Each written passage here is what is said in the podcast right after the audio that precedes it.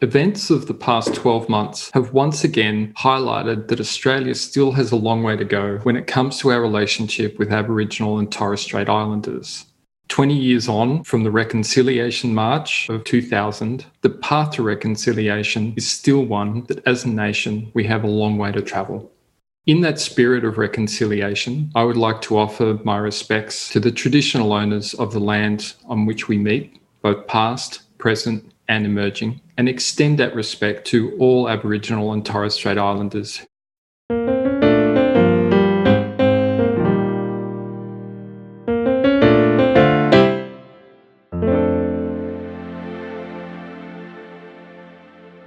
Hi, everyone, and welcome to this edition of the UX Australia podcast. I'm joined today by Taylor Black.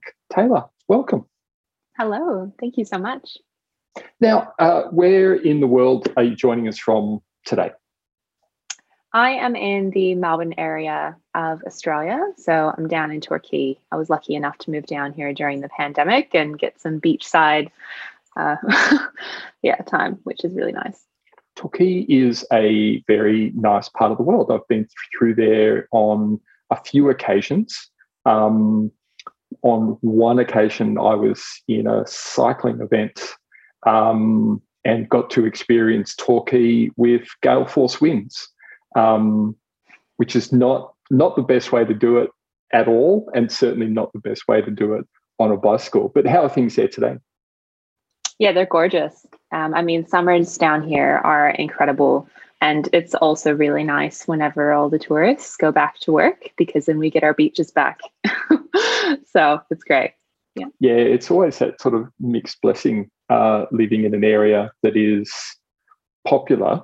Um, you know, like it's it's nice for you when nobody else is there, but on occasion it's just crowded. Yeah, luckily we know a few secret spots. But awesome. awesome. Yeah, I love it. Now, um, you're going to be talking at uh, Design Research in, in a few short weeks about change and innovation, but I'm curious how like what is the innovation space like in Australia at the moment? Yeah, I mean, I think in Melbourne specifically, you know, lately the industry is really just coming out of its own COVID hibernation. So I'm sure that you would have seen in the Sydney area that a lot more events are being run again, and you know, um, different pitch nights are coming back onto the scene, and innovation centers are kind of gearing up, and those sorts of collaboration hubs um, are vibing again, which is really great. I think people are really, really eager to jump back into it. Um, just like anywhere else, you know, there's been a ton of innovation and new things happening during COVID. But I think what's going to be interesting now that I'm seeing with a lot of customer and client customers and clients that I work with is now that things are kind of coming back online, there's a suite of products and services that they're keen to release and kind of bring to market. And so I feel like over the next kind of six to 12 months, um, even 18 months, there's just going to be an influx of new products and services coming to market. Um, so businesses really trying to, um, you know, come out of that COVID hibernation door running, so to say. Yeah, it's it's one of those. It's going to be an interesting uh, challenge, I think, and, and an interesting environment for organisations to come back into. Um, in, in in that sort of sense, and I, and I say that because I think a lot of people are going to be very very tired um, you know, after two plus years of lockdowns and the stress associated with the pandemic, the uncertainty around travel, the uncertainty around you know being able to attend events, see family, like all of those sorts of things. I think there's a lot of pent up um, stress and anxiety and fatigue, um, and yet new products, innovation, and change are inherently like sort of they they they require an investment in mental and emotional energy. Um, I'm I'm really interested uh, to see how people respond. Yeah, I think uh, you know what's interesting to look at is the cross section of those two from a systems standpoint. Whenever you kind of stay take a step back and think what does that mean? You know people are really exhausted. We have this great resignation going on. I mean i myself at the end of last year left my comfortable full-time job and have gone out for full-time contracting and freelancing with my own studio which has been amazing. Um, we have all of that paired with the new ideas. So mm. I mean my own personal hypothesis as well is that in the next again six to kind of 18 months we're going to see more startups and more people going out with their own ideas more people saying you know what? It's too hard to do what i want to do in this traditional organization or i'm burnt out or i need a break or i want to work part-time you know the four day work week like all of these things that are changing um, mm. and exactly to your point i think it'll be really interesting to see how those two spaces connect yeah I think uh, one of the other things that we see during periods of turmoil broadly is a lot of people realize that the large institution that they work for affords them no greater security in the face of chaos than being on their own. Um, it looks like it should, um, and it's certainly uh, spoken about as though it will, and yet you know, we see sort of time and time again that when it really comes to it, large organizations won't take care of their staff any more than a small organization might and and certainly no more than you might be able to achieve on your own.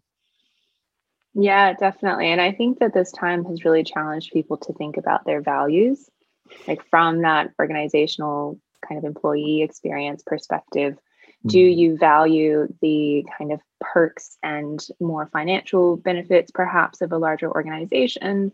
Or do you value the really close knit community benefits of a small company? Or do you mm-hmm. value that autonomy and flexibility and exploration with going out on your own, right? You know, of mm-hmm. those three kind of value sets, what's most important now? Yeah. And that ability to, um, you know, maybe trade time for income, um, and and potentially also, I think one of the one of the most fascinating things that we've seen over the last couple of years is, um, and and it's it's been happening a, a little bit, you know, for 20 or 30 years kind of thing, but we really saw this disconnect occur in the last two years and a forced disconnect occur between work and the workplace. Um, you know, everyone, as many people who could, if you can, go home, stay home, work from there. Um, and this notion that no, you have to be in the corporate office, you have to be in the place of business to do work, um, just got thrown out the window. And I think that gives people a sense that, well, if I don't have to work in the workplace, then I don't have to live in proximity to work. And I can I can actually live anywhere I want. Um, and we're, we're seeing it you know, reflected in things like um, you know regional house prices, where they've been growing at a rate that we we don't normally see, um, and it's been driven by people going, you know what, I'm going to live three hours that way um, because I like that part of the world, um, and I don't have to live 20 minutes from work anymore if if I'm going to dial in, I'll dial in from a place that's you know got a nice view out the window and you know maybe some cows in a paddock type of thing. Yeah, definitely. Um, and thinking about what are the parallels or applications between those lifestyle changes and kind yeah. of you know breaking the status quo to say in that lifestyle or way of working or where you live or how you work through to even the processes or tools or methods that we use in the workplace you know, mm. particularly in design. I think luckily as designers, we have a lot of flexibility to explore already. Yeah. Um, you know, but that being said, there are still frameworks and methodologies that we use that are based in those more um, you know, historical establishment. You know, it's been around for a long time. That's why mm. we do it. And some of them um, can kind of go out on a limb more than others. So again, it'll be also interesting to see how people take that lifestyle change and apply that to in their work change. Yes. Yeah, if I can if I can basically, you know, innovate my lifestyle or disrupt the way that I've, you know, traditionally lived and worked, then why not do that in the workplace? um, that'll be that'll be interesting to to see how that pans out as well.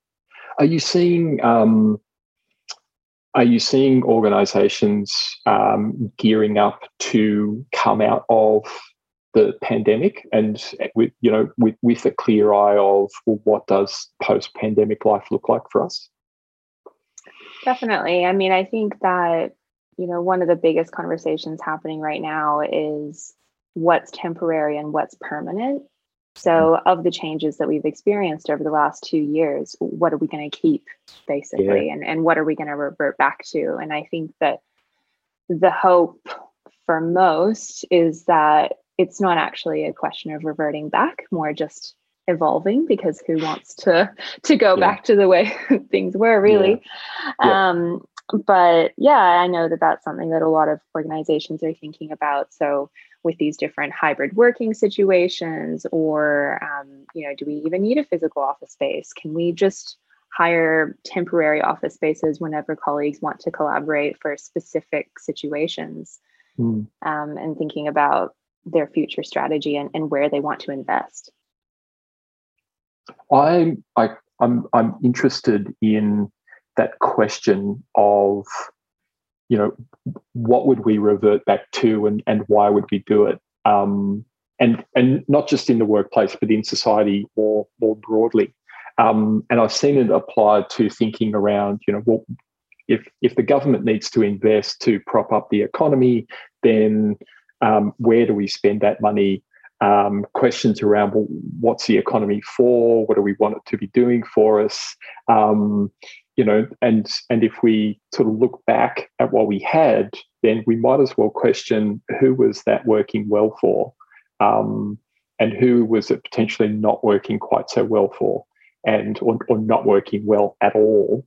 Um, and if we're going to move and, and look to the future, and now seems like a good time to do that, well, what sort of future do we want for ourselves and, and what sort of society do we want for ourselves and and are things like you know as as grand a concept as our economy, um, is our economy actually fit for purpose?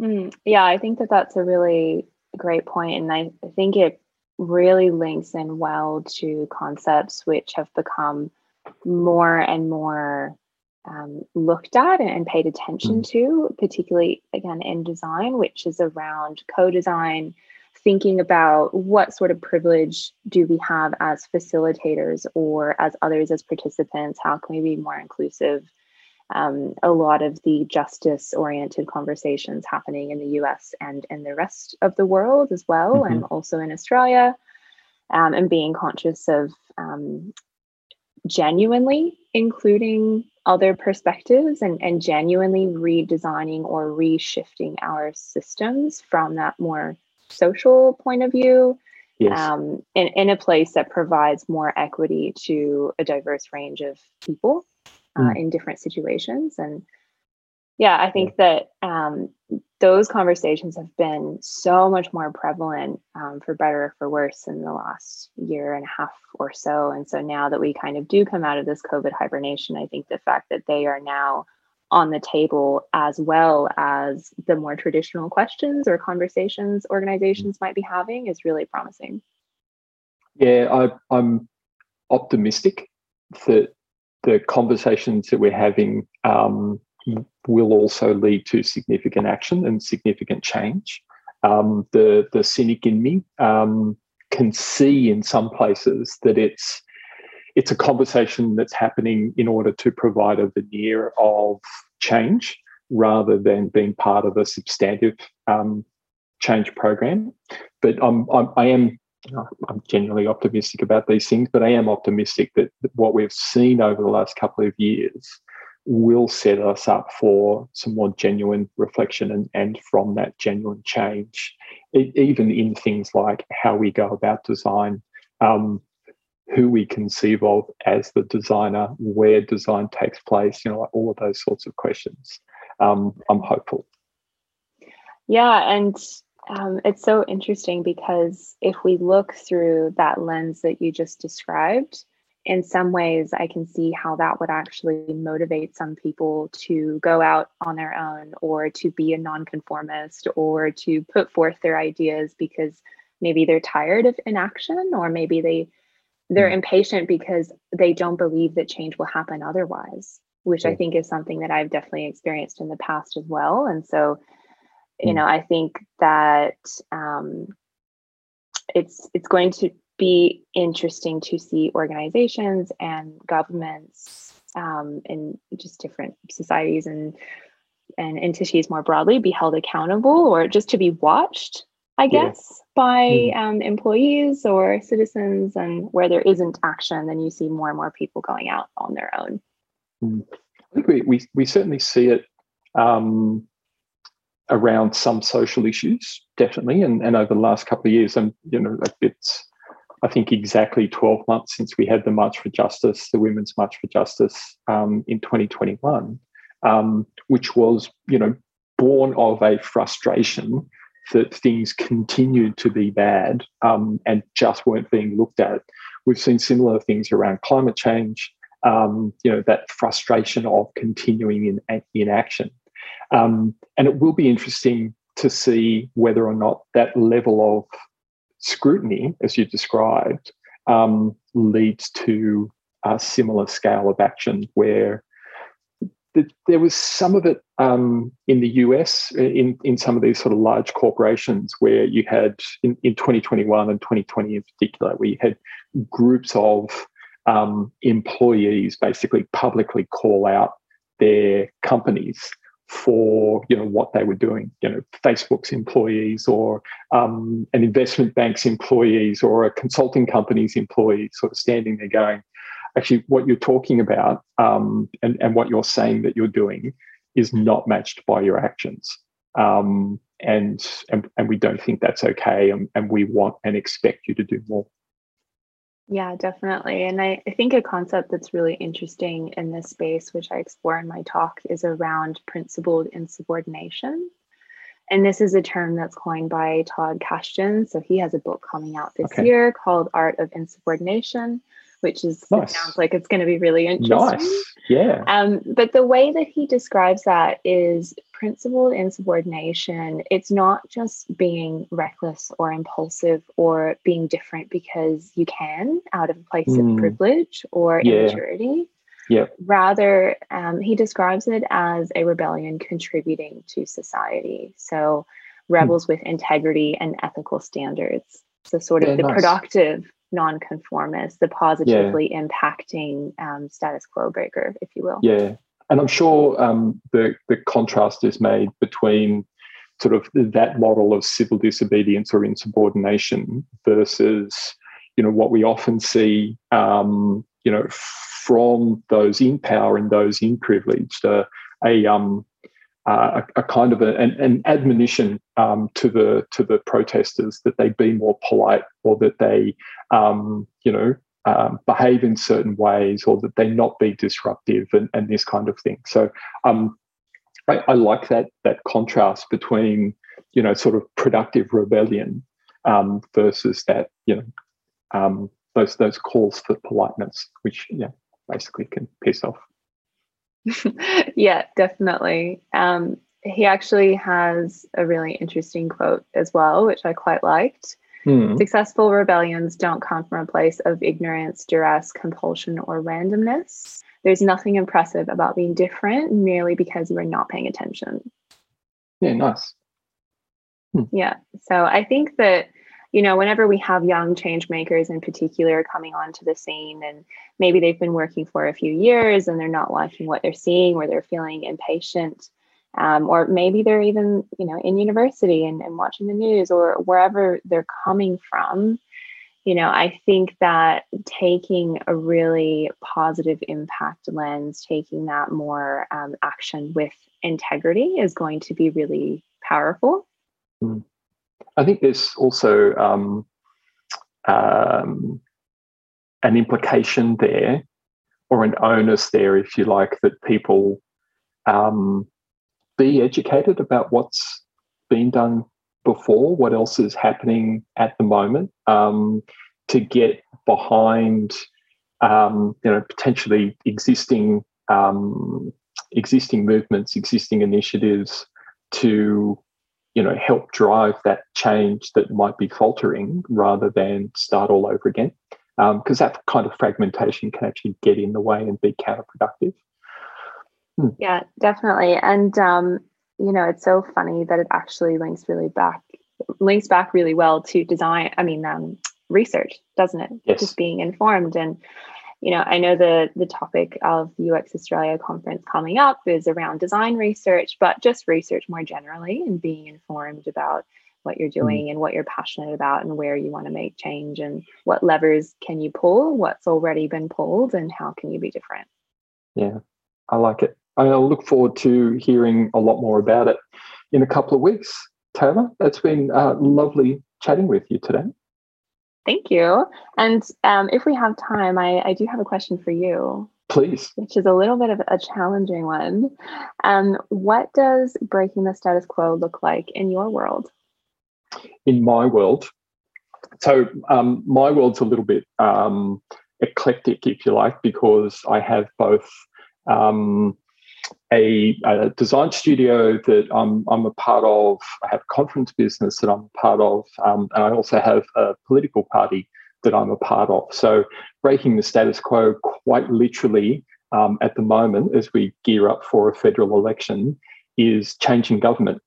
Um, you know, that's that's sort of my big focus at the moment is gearing up for the next federal election, which will probably be mid May. Um, I've got about eight or nine, maybe 10 weeks to get ready for it. Um, with the you know very real intention of changing the way that our um, our governments behave, our um, our policy is written, um, and what that does for everyday Australians.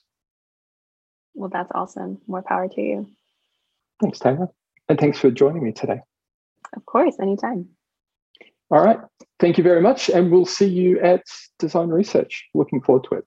Yeah, see you there.